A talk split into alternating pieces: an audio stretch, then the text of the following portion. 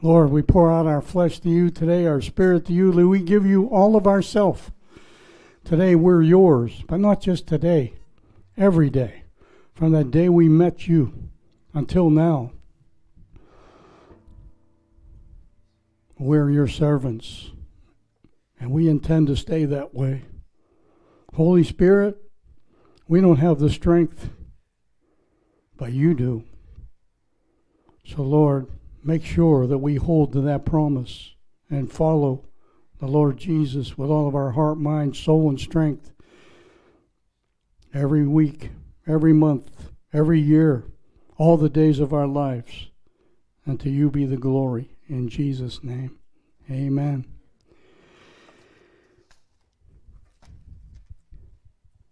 For those of you just tuning in, you're listening to Freedom Church at the Palm Beaches, and I'm Pastor Joe Trapani. We're glad you're here. Uh, you can tune in to us at freedomchurchpb.org every Sunday at, at uh, 10 or um, every Thursday at 7.15. So we thank you. You can go online, check us out, freedomchurchpb.org. You can give online, you can check out what we're about. But I can t- guarantee you it's all about Jesus in this place. So today we're going to look at Jesus in a way John, the apostle, looked at Jesus. We're going to turn to 1 John chapter 1 and verses 1 through 4. And we're going to have several Bible readings today, but I want you to see this is going to be our main main passage, and I'm going to read several to you. But let's go to 1 John chapter 1. I've always loved this chapter. I've always loved it. You know, this especially the first opening to the chapter. Let's read it. 1 John chapter 1 verse 1 through 4. What was from the beginning? This is John talking, the apostle what we have heard, what we have seen with our eyes, what we have looked at and touched with our hands concerning the word of life. And the life was manifested, and we have seen and testify and proclaim to you the eternal life, which was with the Father and was manifest to us. What we have seen and what we have heard, we proclaim to you also so that you may have fellowship with us. And indeed, our fellowship is with the Father and His Son, Jesus Christ. These things we write so that your joy may be made complete. I want to back that up with just a couple other verses. So go to John chapter 4. Here's the Samaritans, verse 41 40 and 40, uh, 39 through 41. From the city, many of the Samaritans believed in him because the word of the woman who testified, He told me all things that I have done. So when the Samaritans came to Jesus, they were asking him to stay with them, and he stayed with them two more days. Many more believed because of his word, and they were saying to the woman, It's no longer because of what you said that we believe for we heard with our for ourselves and know this one is indeed the savior of the world. Here john is he's he's telling you listen i handled him i touched him i seen him with my own eyes. I'm an eyewitness. Well the samaritans when jesus was on the earth you know he the woman at the well ran to the city telling them great prophets here. Could he be the messiah and they come out, they listen to Jesus, and they draw their own conclusion. We have heard for ourselves now, and now we believe. Go to Luke chapter 7, verse 6 through 10. Luke chapter 7, 6 through 10. This is a Gentile. Now Jesus started on his way with them, and when he was not far from the house, the centurion sent friends and said to him, Lord, do not trouble yourself any further, for I am not worthy for you to come under my roof. For this reason I did not even consider myself worthy to come to you, but just to say just say the word, and my servant will be healed. For I am a man placed under authority, and soldiers under me and say to this one, Go, and he goes, and to another one, Come, and he comes, and to my slave, Do this, and he does it. Now, when Jesus heard this, he marveled when he turned and said to the crowd, that was following him. I say to you, not even in Israel have I found such great faith. When those who had been sent returned to the house, they found the slave in good health. Here's a Gentile. He just heard about Jesus. I believe this is probably the first time he ever saw, saw or saw Jesus, but here it is. He said, I believe because I see and I hear the things that are going on. You don't have to come to my house. I'm not worthy. Humility. I'm not worthy for you to come out to, out to my house. So here, here he is. John's telling him, because I heard, I seen, I touched, I smelled, I tasted him. The Samaritans, because we hear his word. You know, we believe. The Gentile now, because I heard of you. I, I don't even know if I saw you. I don't think he saw him, but he heard of him and he just believed. You know, that's what we ought to learn that from the for ourselves today. If it's in here, believe. It's the word of God. God's not going to lie to you. We would lie, but he's not going to lie. So if it says, if you dwell in the shelter of the Most High, you abide in the shadow of the Almighty, guess what? You dwell in the shadow of the Almighty, where you're protected. If it says that, it's as good as gold. It doesn't matter if it's in red ink. It's in black and red ink. This is the entire Word of God, not just the words in red. Because Jesus is the Word. We're just revealing that He walked the earth and He said these things if you see it in red. Otherwise, He said it in black. It's just in, in throughout creation. Matthew chapter 11, verses 4 through 6.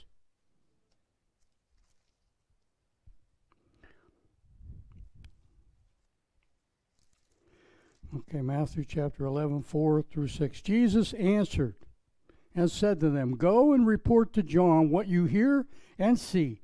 The blind receive their sight, the lame walk, the lepers are cleansed, and the deaf hear, and the dead are raised, and the poor have the gospel preached to them, and be not, and be blessed, and blessed is he who does not take offense at me. You know what's happening here. John the Baptist is in a state of doubt. He told them who Jesus was. He saw the dove descend on him. He baptized him in water. He heard the voice from the clouds that came down and said, This is my beloved Son, in whom I'm well pleased. Listen to him. He heard all this, but now he's in prison for his ministry, for actually telling Herod that, you know, it wasn't right for him to take his brother's Philip's wife. Listen, here it is. John got off focus. He forgot the Word of God. Jesus didn't even say, hey, just tell John yes. No, he said this. He pointed to the Scriptures. He said, Tell John what you see, what you heard, the blind receive their sight, the lame walk, the lepers are cleansed, the deaf hear, the dead are raised, and the poor have the gospel preached to them. John knew very well that that was Isaiah 61, chapter 1, 61, verse 1 through 3. He knew very well. He got off focus. And sometimes we as Christians, we get off focus.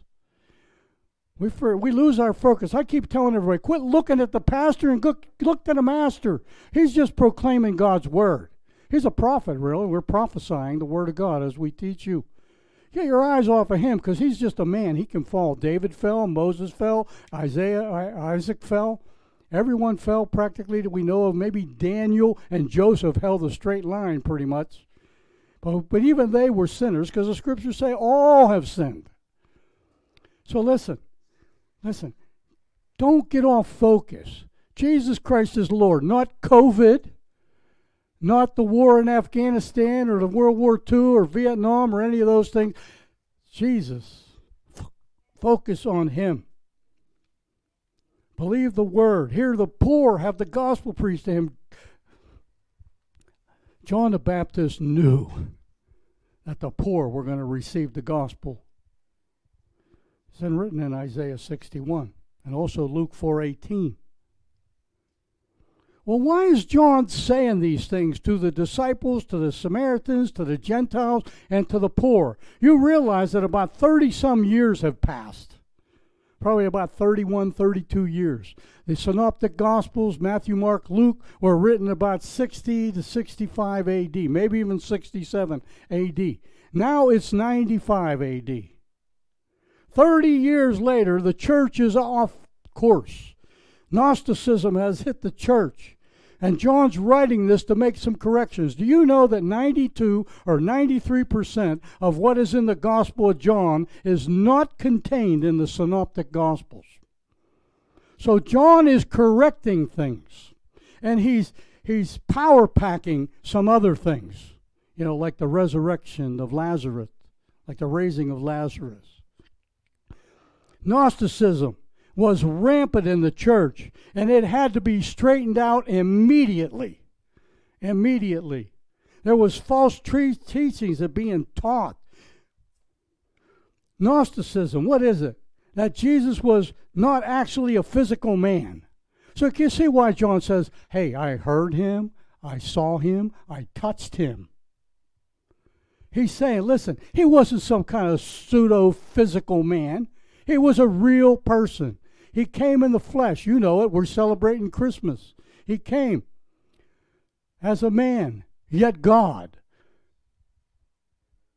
Son of God, Son of man through Mary's birth uh, bloodline. But the seed, the overshadow of the Holy Spirit, overshadowed her. He's not some kind of pseudo physical phantom. He didn't just have an appearance of a man, he was a man.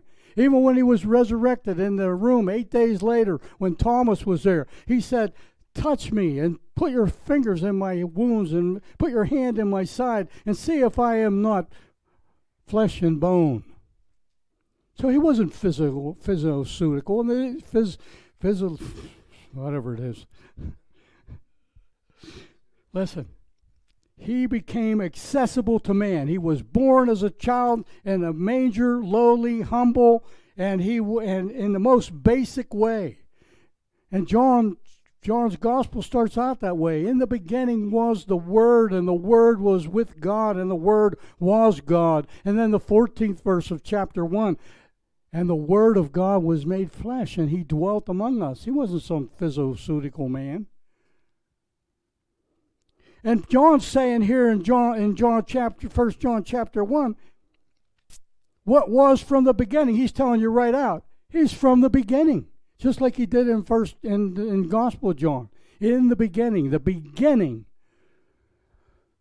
The word there is en arche in Greek, and it means beyond the beginning of time. Jesus was always there, and that's what he's saying here. He's saying, from the beginning, beyond the beginning of time. And he's telling them, not only have we seen him, we've heard him, we touched him. He says, we are eyewitnesses. We are eyewitnesses of this fact. Go to 1 Corinthians chapter 15. You know this verse. I quote it a lot because it's very, very important. The first few verses. Verse 3. This is the Apostle Paul talking. He's saying, For I delivered to you, Corinthians, a message of first importance that we also received that Christ died for your sins according to the Scriptures, and that he was buried and he was raised on the third day according to the Scriptures, and he appeared to Cephas or Peter, then to the twelve.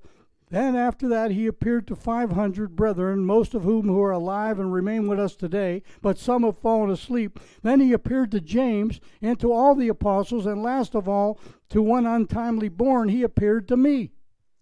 He's saying, I saw him. Peter's saying, I saw him. John saying, I saw him. Paul saying, I saw him. He wasn't some physioceutical man. He was an eyewitness. They were eyewitnesses to this fact. And Peter reminds the church in 2 Peter 1, he says this We did not follow some kind of cunningly divine, devised fables when we made known to you the power of the coming of our Lord Jesus Christ. But we were eyewitnesses. Here's Peter. Hey, I didn't come up with some cunningly devised fable. You know, people today think that it's fairy tales what you what you read in the Bible. I never I hate to even call it a story. I always call it a truth. Because if it's in the Bible, it's true. Listen, when John wrote Revelation, this was this was in the churches of the day. You remember the seven churches of, of Revelation, right? They represent the churches in the in in the early church, you know, in the church age. They represent the churches throughout the ages, in the Middle Ages, and they represent the churches in the church in the world today, not just in John's day, but in our day. And those churches had problems already. And John is correcting these. And even Jesus appears in Revelation chapter 2 and 3 and says, I'm going to tell you, I'm going to identify some of these problems. In Ephesus, there was a problem of the Nicolaitans. Now, that's hard to describe. The early church fathers try to find out who these guys were, okay, but it comes out mostly that, that, that they were, you know, they were, um, they were ones that believed in Gnosticism.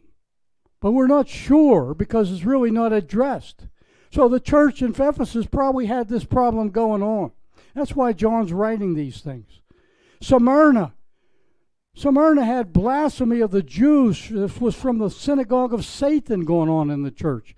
And Paul's correcting, or John's correcting this. Then Pergamos, they were following the doctrine of Balaam. You remember the doctrine of Balaam. He was in it for the cash. He was in it for not only that, but he was planting stumbling blocks before the Jew. I'll get God to curse the Jews. We'll put a bunch of beautiful young prostitutes in front of them and we'll lead them astray and then they will be punished by God. I won't be doing it's kind of like a instead of first degree murder, it's like second degree murder.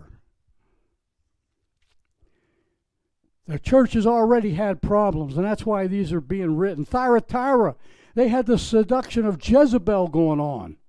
They were sacrificing to idols. There's Paul, Paul and Peter and John are trying to drive, and even Jesus trying to uh, drive home that that Jesus Christ is Lord, not idols, not Jezebel. Sardis had things going on too. Their works were not perfect before God. It doesn't say what it is, but I have a feeling it has something to do with what we're talking about here. And they needed to repent. Philadelphia had it pretty much straight. They didn't have they didn't have a single rebuke from the Lord. All that he said that might be uh, down would be, "You have a little strength." But you know what? Uh, you can do all things through Christ who strengthens you. So I think they had a lot of strength. But according to God, of course, and I know He's right, but they had more strength than these other churches. So if you're going to be a church today, we need to be like Philadelphia. Then Laodicea, they had a whole bunch of stuff going on. Worldly, they had worldly riches, heaven, they, what they were heavenly poor. They had Jesus outside the church. They no longer had Jesus in the church. He's outside the door knocking, let me in, let me in. All they had was a social club. So Paul's, Peter, and John and even Jesus in Revelation are trying to correct these things. John, from saying in, in the first verse of chapter 1 of First John, in the beginning, beyond the beginning of time, Jesus was. What was from the beginning? Jesus was from beyond the beginning of time. What we have heard Wonder what they heard. Did you ever wonder that? I wonder if they heard about the shepherds being drawn to the manger. I wonder if they heard about Mary was a virgin when Jesus was born. I wonder if they heard about the Bethlehem babies getting slaughtered about 30 years prior. I think they did. I wonder if they knew about the three magi coming to the house, not, not the manger, and giving them and presenting gifts of gold and frankincense and myrrh. And did they understand what those gifts represented the gold for a king, the frankincense for a savior, and the myrrh for death. I'm sure they did. They wrote the Gospels. They probably really didn't understand this until the Holy Spirit was given, like we, we celebrated and I read today.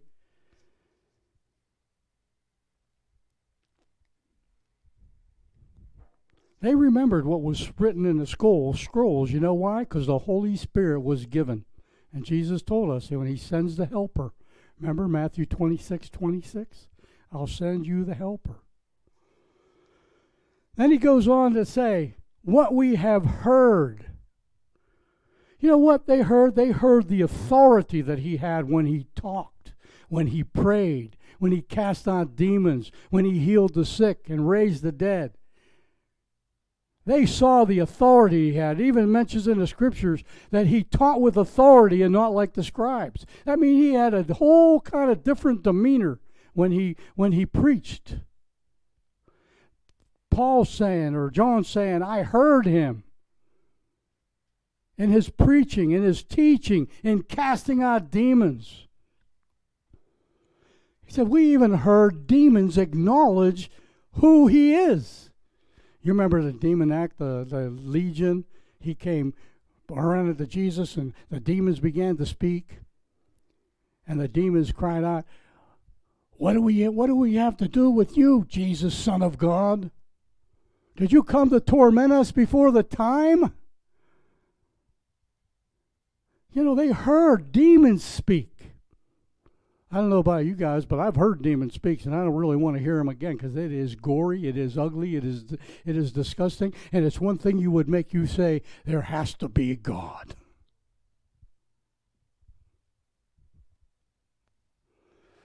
They heard these things. Even Legion knew who Jesus was. And you notice some, one thing they said? Legion says, have you come to torment us before the time? That means that they know their time is running out. They're defeated at the cross. Jesus crushed Satan's skull at the cross. It actually says bruised in the Greek. I like crushed better. It sounds like more final.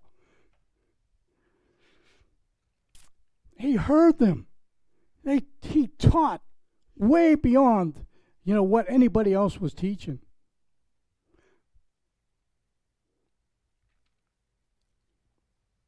They find out they were in the boat crossing the Sea of Galilee, and Jesus calms the storm, and the disciples are asking, Who is this man that can calm the seas and stop the wind? And they get over the other side, and there's Legion coming up. And he says, oh, We know who you are, Jesus, Son of God. The disciples didn't even know it, but the demons knew it.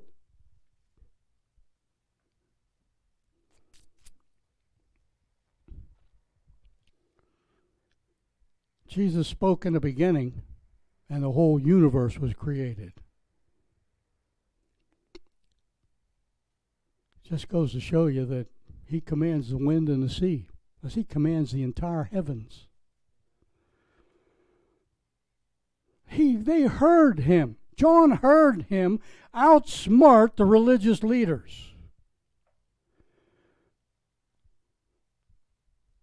What did he say? You know, by what authority do you do these things? Well, I'll, I'll ask you a question. By what authority is, is the baptism of John? Is it from heaven or men? Well, the Jews knew that if they said from heaven, then they and then they don't believe. If they said from men, then the people would stone them because they thought and knew John the Baptist was a prophet. He outsmarted them. They heard him.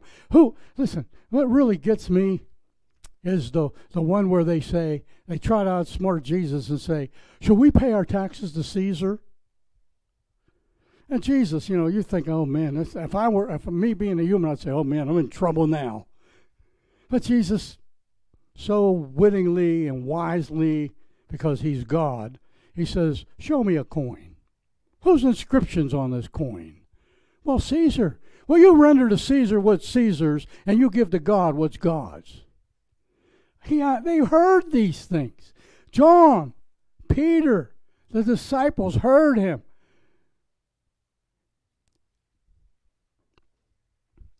And he outsmarted them.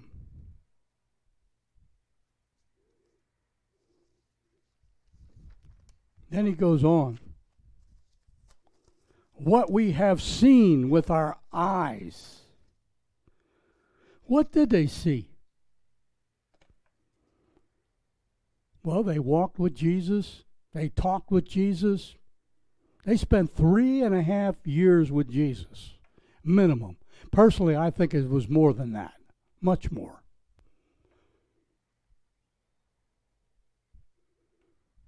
And I don't got time to get into that. Matthew 11.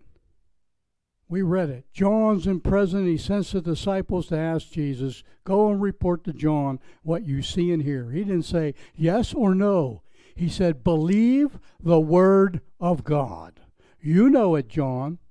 The blind will see, the deaf will hear, the lame will walk, the mute will speak, the dead will be raised, and the poor will have the gospel preached to them. Boy, Jesus put him back in focus just like that. And he knew when his head was gone, he had the right Messiah.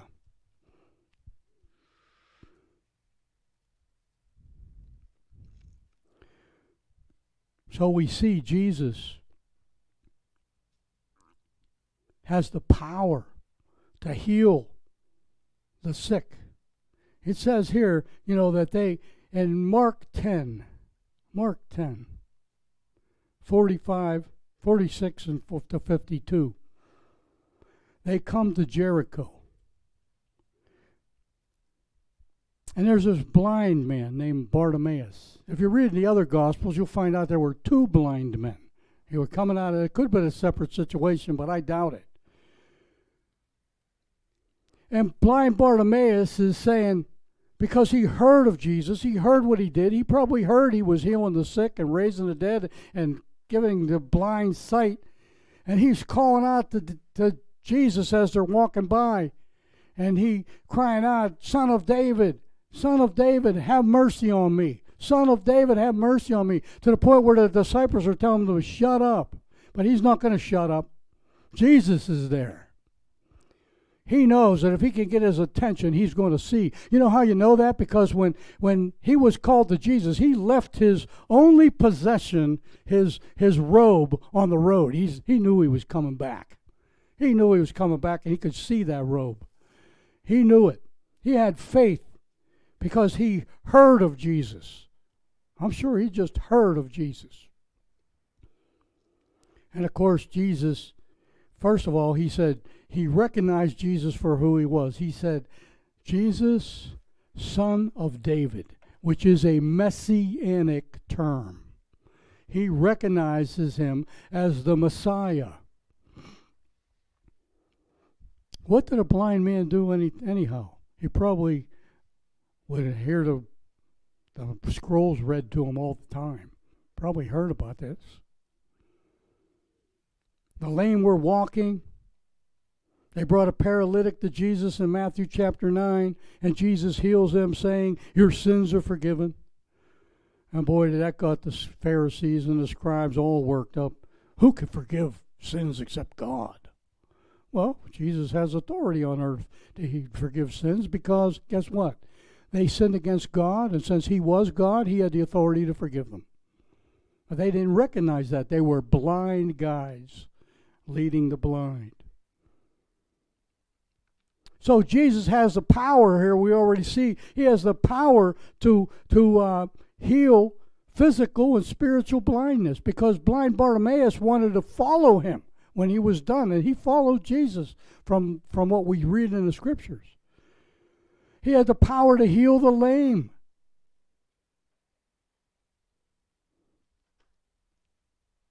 He had power to cleanse lepers, physical and spiritual leprosy. In Matthew chapter 8, the, the leper came to Jesus, and the leper says, If you're willing, you can heal me. And Jesus says those amazing words I am willing. I am Messiah, the name of God. I am willing. And he heals him. But Dr. Luke in chapter 5 says now, Dr. Luke, being a doctor, he describes this leprosy with using a word that says this man was full of leprosy. He didn't just have leprosy on a spot of his hand. This man was full of leprosy. Dr. Luke made it clear that he was full of leprosy, which meant that his hands may have been, his fingers may have been gone. His toes may have been gone. His nose could have fallen off his face or his ears. And Jesus touched him. I see, oh, do you see fear there? I don't. He touched him and he said, I am willing. Nobody ever before had healed leprosy except Elisha when Naaman, the Syrian general, was sent to him by the king of Assyria of Syria because though his servant girl told him about the great prophet in Israel. And he went to see Elisha, and Elisha didn't even invite him in his house. He just said, Go, go tell him to go wash in the Jordan River, dip himself seven times. That's the only time. And he did. Because if he had a wise servant that, you know, said, hey, listen, if he told you to do a great thing, you'd go do it, right? Why don't you do a simple thing? Go dip yourself in a river. What's the big deal? So he did. And he come up healed of his leprosy. That's the only time in Scripture. Jesus told the leper to go go offer the sacrifice that you need to pay to the to the Lord for your your healing. And the Jews had to figure out what was that? We've never did this before. They had to get into the scrolls and dig and find out what Jesus was saying or what God was saying about what is the offering for leprosy. And it's a bit it's a deep one. I don't want to get into that. Then we hear the deaf hear and the tongues and the and the deaf hear and, and the mute speak. The deaf hear, Mark chapter 7, through 32 through 35 the deaf and a mute man. He was somewhat mute. He wasn't completely mute. He could he could somewhat talk. Jesus put his fingers in his ears. He spit and touched his tongue with the spit. And the guy begins to speak when jesus said be opened man when they saw this what they see what they heard what they touched they saw this. They were with jesus during this time. When Peter, James, and John went into Jairus' house, when his daughter was dead, and all he did was say to them, with authority, I'm sure, My little lamb, I say to you, arise. And she opened her eyes. Oh my goodness. The dead are raised. You know that there's only 10 times in the Bible that the dead are raised. I'm going to go through them real quick. The widow of Zarephath, son, Elijah raised him from the dead. The Shunammite son, Elisha, Second Kings, raised him her from the dead, him from the dead. The Israelite man who was thrown onto the tomb of Elisha came back to life.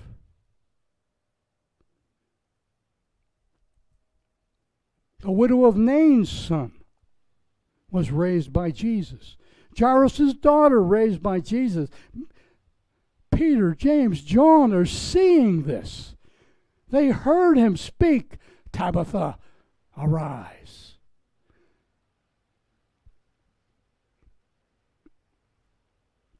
They saw Lazarus. They saw the compassion on Jesus' face as he raised Lazarus from the dead. They didn't just see the dead man raised, they saw the compassion of Jesus, the tears running down his eyes when he spoke over Jerusalem, oh Jerusalem. How I wanted to take you under my wings like a hen gathers her chicks, but you would not.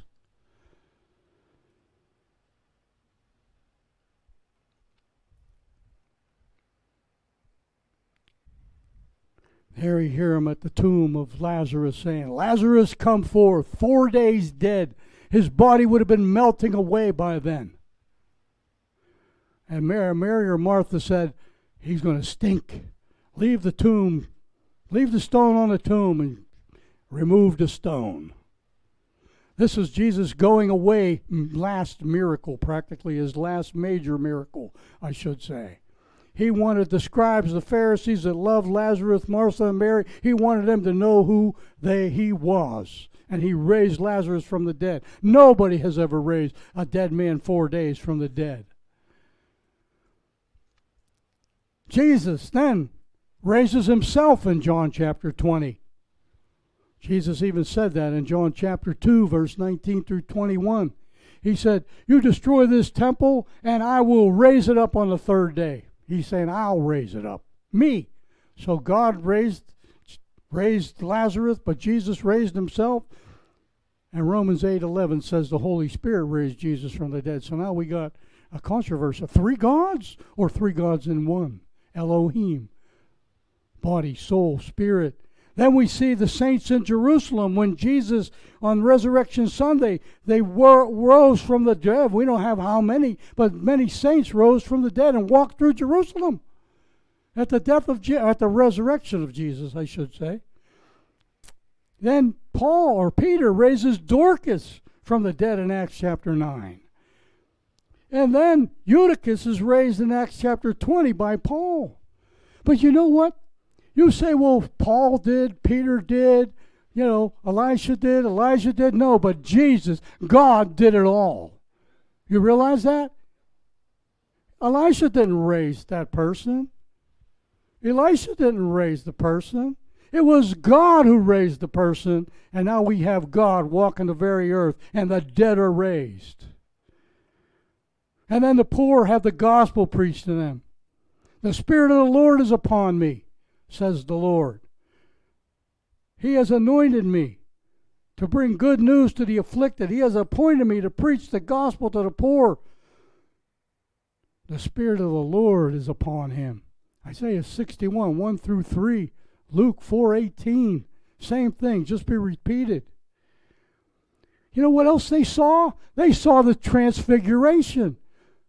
Peter, James, and John had the privilege of seeing seeing Jairus' daughter arise.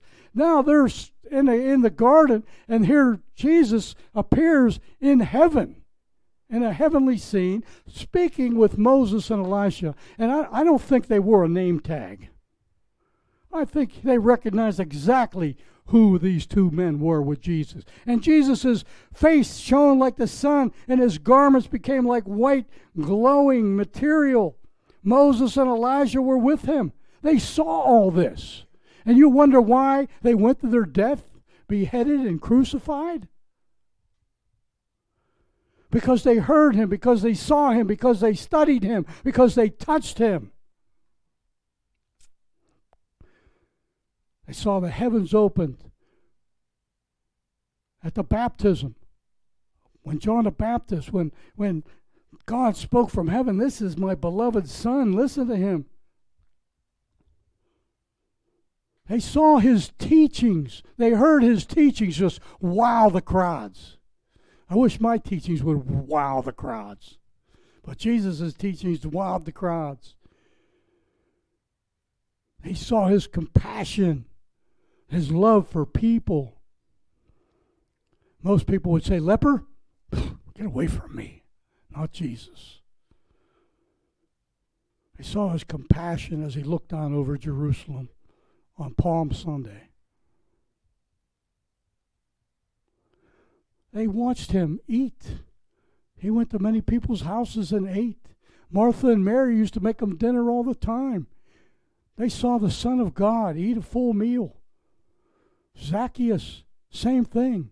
Simon, the Pharisee, who was all upset because he let Jesus let that a prostitute wash his feet with spikenard, an expensive perfume, everything that she ever had.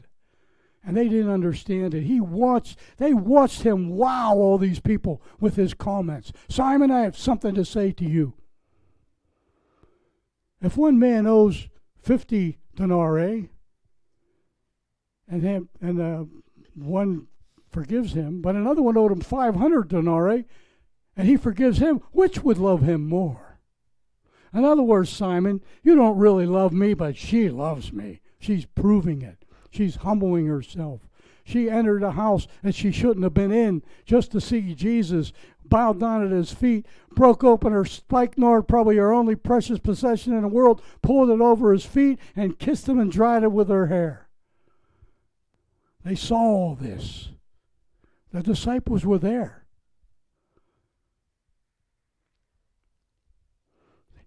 They watched him confront these Pharisees that thought they were so high and mighty. Only Nicodemus, I think, is the one that sat there and goes, There has to be something about you. You couldn't do these things if God wasn't with you. He watched them confront the Pharisees. You know what? They watched him feed 5,000 people at one time, and then 4,000 people at another time. And you can at least double that with women and children because they weren't counted. They watched him do that. They watched him bless the food, and they watched the as I as I studied one time. I showed you as he was breaking, according to the Greek verb, he w- it kept appearing in his hand. He just kept breaking and breaking and breaking. I don't know if that's true, but it seems like it. What if it was the disciples reaching into the basket and grabbing a fish and reaching in grabbing a loaf of bread, and then every time they reached in there, there's still one left. Wow, they watched him do this. Who can do that?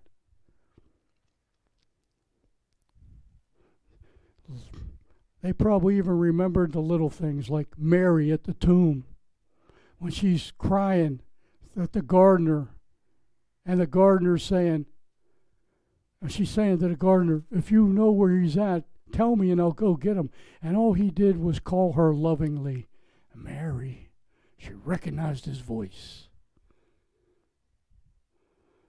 She even, you know, they even remember the, the way that he called their name.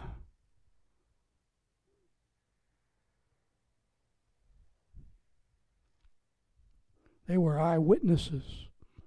They seen. John's bearing witness 30 years later so that they know that he's declaring it to us, and I'm still declaring it to you today, you over the internet too. I'm declaring it to you.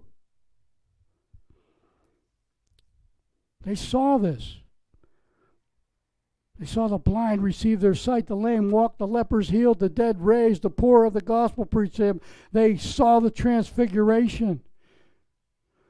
Miracles were happening left and right. And we see as the blind man Bart cried out to Jesus tenaciously. He don't care what the disciples were saying. It's like they don't. I don't even care about them. I just want Jesus, Jesus, Son of God, have mercy on me, Jesus.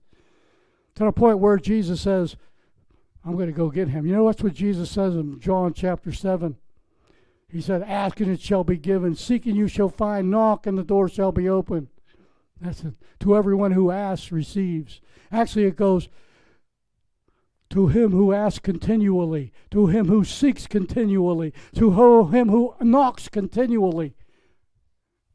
That's what the Greek verb says there. Hey, he was, I ain't stopping. I'm not stopping.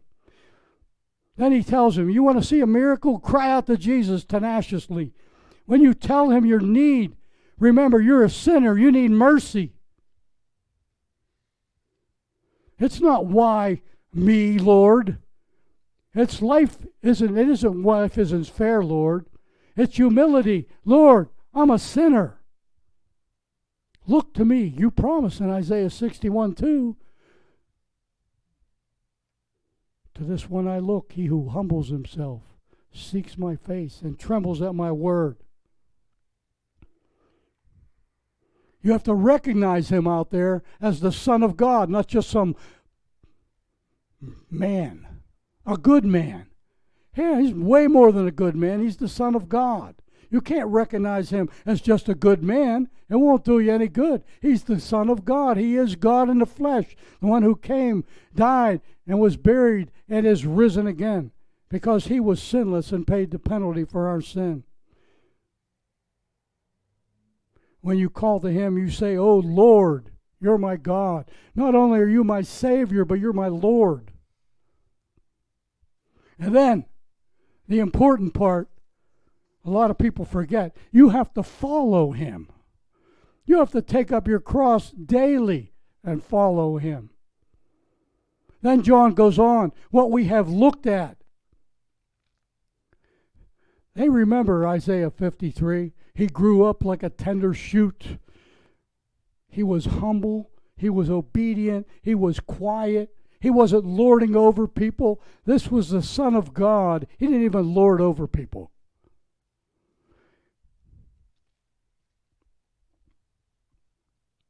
He was like a, a root out of parched ground. He was poor.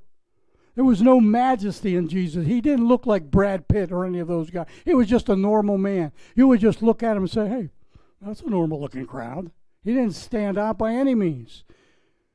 He had no stately form or majesty, no beauty, no he wasn't ugly, he wasn't beautiful in appearance. He was just a normal man, normal strength. There was no halo around his head. His halo was the works that he did and the signs that followed. He was acquainted with grief. He had a rough life. He had a hard life.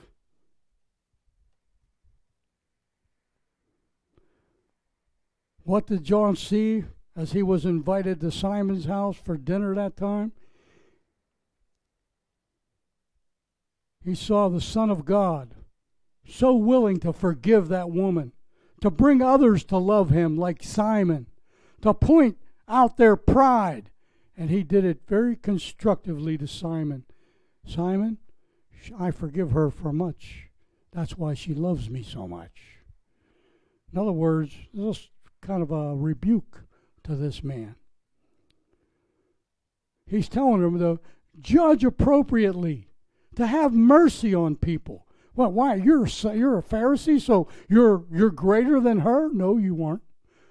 I'm the Son of God, and I'm not greater than any of them. Humility, to walk humbly, to love mercy, which is what Micah told the, the, the Jews. What does the Lord require of you? To, to walk humbly, love mercy, and judge fairly. He wasn't judging fairly at all. And he goes on to say, What we have touched with our hands. Can you imagine a lot of the the Jews or the disciples just walking up to Jesus and hugging him? I just I don't see them just shaking a hand. I don't think they even did handshakes in Israel that time. I think they walked up. Can you imagine hugging Jesus? They touched him. They hugged him. They gave him obviously kisses because Judas kissed him in betrayal. And Jesus must have been used to that. They probably kissed him on the cheeks. I don't know. I didn't study the culture for this message about that, but I would guarantee you they were kissing the Son of God.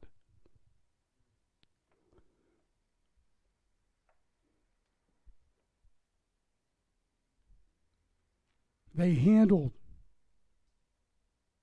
Jesus. Sure, they helped them in many ways.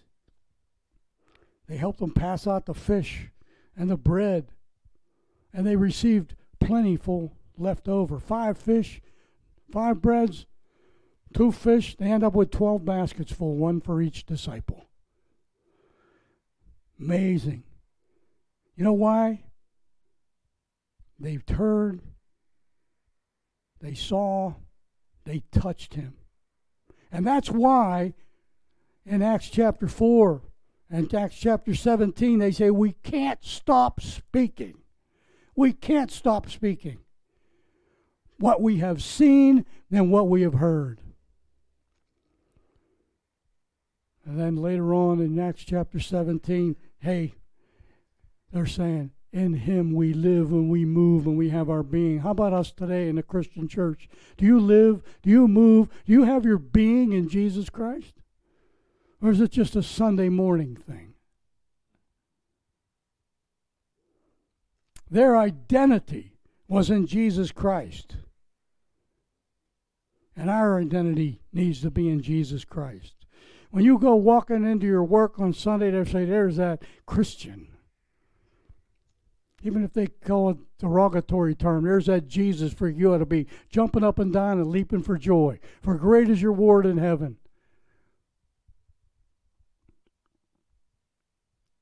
Jesus came for one purpose the Son of God became the Son of men so he might uh, become, so men might become the Son of God, sons of God. Listen, you think that's the only time? Listen, the Old Testament saints saw him, heard him too. Moses knew him at the burning bush. He spoke to him. Moses knew him at the parting of the Red Sea and the plagues of Israel, of uh, Egypt. Ezekiel knew him when the dry bones were raised, the army of dry bones. Ezekiel knew him as a wheel within a wheel. Tell me, boy, he was way beyond me.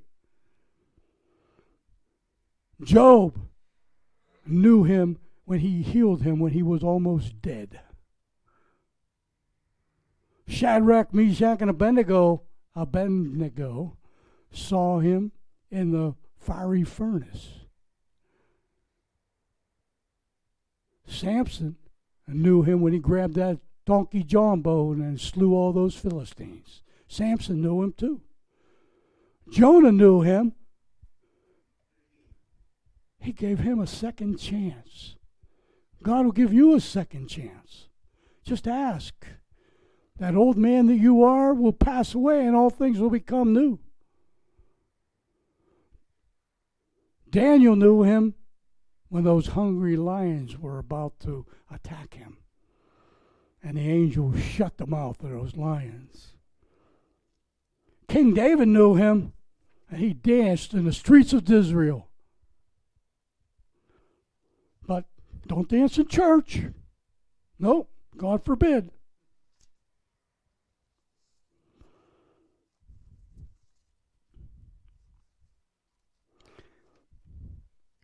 Now, concerning the words of life, and the life was manifest, and we have seen and testify and proclaim to you the eternal life. In chapter 5 of 1 John, he writes this This is the testimony or the record that God has given us eternal life. This life is in His Son. If you have the Son of God, you have life. If you don't have the Son of God, you don't have life. These things are written that you might know you have eternal life. Listen, if you've never received Jesus as your Savior, you do not have eternal life. If you do have Jesus as your Savior, and you prayed and accepted Him with all your heart and not your head, then you have eternal life. If you prayed with your head, you got to move it 18 inches south to your heart. So you can recognize who he is, just like Moses, Abraham, Isaac, Jacob, David, Samson, Peter, Paul, Mary, and me. Because I know him. I'm sure I disappoint him at times, but I know I have a place in heaven.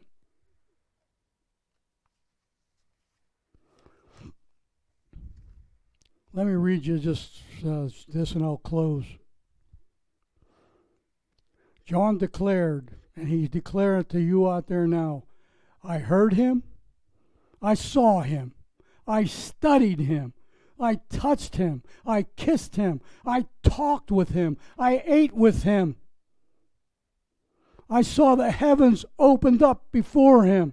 I heard voices from the clouds saying, This is my beloved Son in whom I am well pleased. Listen to him. I saw his tears. He used to come to my house for dinner. I even supported his ministry. I watched him confront those Pharisees trying to trick him I saw him take five fish, five loaves and two fish, and turn it into a meal for 5,000 people.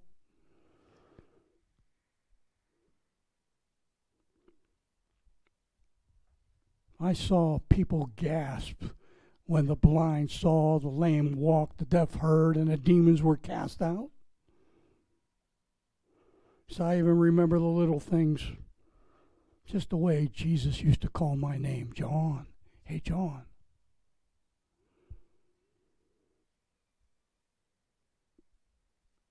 And I was there.